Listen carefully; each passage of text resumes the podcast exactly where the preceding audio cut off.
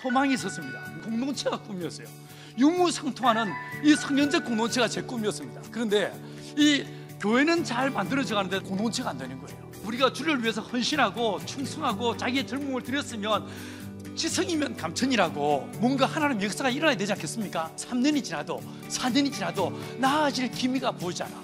딱 공동체 시작하고 5년 됐을 때 공동체가 딱 두 쪽으로 쪼개졌습니다. 저희들요 모일 때마다 싸웠습니다. 말씀의 검을 휘두르며 싸웠습니다. 성경에 이렇게 말하고 있는데 이런데 싸우다가 우리가 내린 결론은 우리는 가까이에게 너무나 먼 당신이다. 우리의 사랑은 이까지다. 이쯤에서 끝내자. 이래 됐습니다. 마지막으로 우리가 1박 2일로 모여서 하고 싶은 말 하고 그 회의의 결과를 따라 해체하거나 둘러 쪼개기로 마음먹었습니다. 첫날 아침 먹고 싸웠습니다. 점심 먹고 싸웠습니다. 그날 저녁 먹을 때 됐는데 둥글게 모여 앉아서 산대질하며 싸우고 있는데 그 싸우는 자리에 성령이 마셨습니다. 우리는 특별 새벽 기도하다가 성령 받은 게 아니었어요. 우리는 부흥하다가 성령 받은 게 아니고 싸우다가 성령을 받았습니다. 갑자기 주의 성령이 마시면서 모두가 그 자리에 꼬꾸라졌고 통회하며 자복하게 하셨어요. 깊은 회개가 우리 안에 주어졌습니다. 모두가 가슴을 치며 벌벌 떨면서 주여 내가 죄인입니다. 아버지가 내가 잘못했습니다. 모두가 통회하며 자복하며 정신없이 기도하기 시작했습니다. 백뮤직도 없었고 기도회를 인도하는 사람도 없었어요. 6시 15분쯤에 이 기도회가 시작됐는데 정신을 차리고 눈을 떠보니 12시 반이 넘었습니다. 이 사건으로 우리 관계가 회복되었어요. 예배가 회복됐어요. 서로 부둥켜고 얼마나 많이 울었는지 모릅니다. 오직 성령이 너희에게 임하시면 너희가 권능을 받고라고 했습니다. 여러분 어떤 권능을 받아보셨습니까? 성령이 마시면 권능이 임한다고 했죠. 변혁 이 변혁을 일으키는 주체는 누구시겠습니까? 성령이신 거예요. 이 변혁의 방향성은 어디겠습니까? 예수 그리스도인 거예요. 예수 그리스도 그분의 변혁의 방향이 되고 목표가 되는 거예요. 여러분 이 변혁을 이끌어내는 힘은 어디에서 오는 것입니까? 사람들의 모임입니까? 절대로 그렇지 않습니다. 성령으로 오는 것입니다.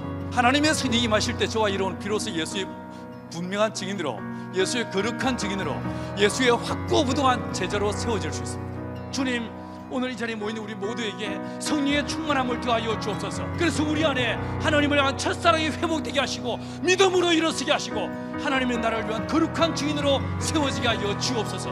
이것이 저와 여러분의 소원되기를 간절히 축원합니다.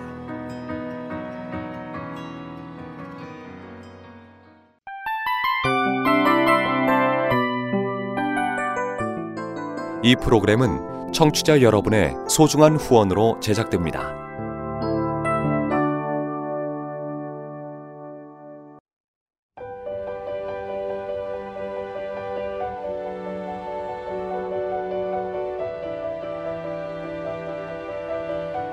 세상에는 수많은 교회들이 있지만 더 깊이 있는 말씀 강해를 찾기 위해 크기로만 교회를 선정하지 않습니다.